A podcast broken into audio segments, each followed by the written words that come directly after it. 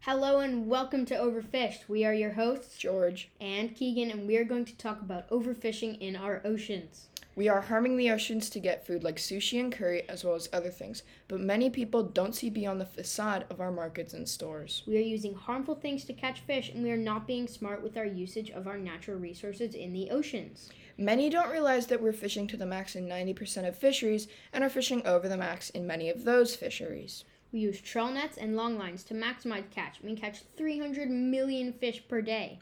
That's 2.7 trillion fish per year, or everyone on Earth eating 346 fish per year. That's one fish per day. The nets are inefficient and unsafe for the oceans. And if that's not enough, 40% of the fish we catch dies and is useless to companies.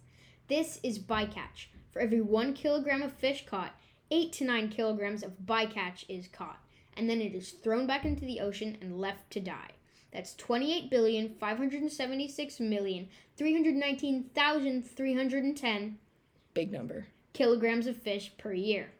We need to take a stand against overfishing and we need to do something about it.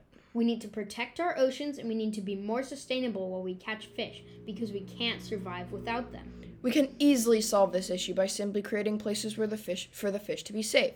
Or in other words, places where no fish can be caught. The fish will breed there, and this will create a spillover effect on fish because once too many are there, then some will leave and can be caught by fishermen.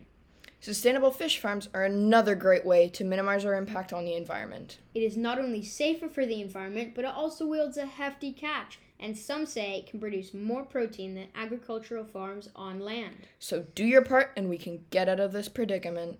Thanks for tuning in to Overfished. Goodbye.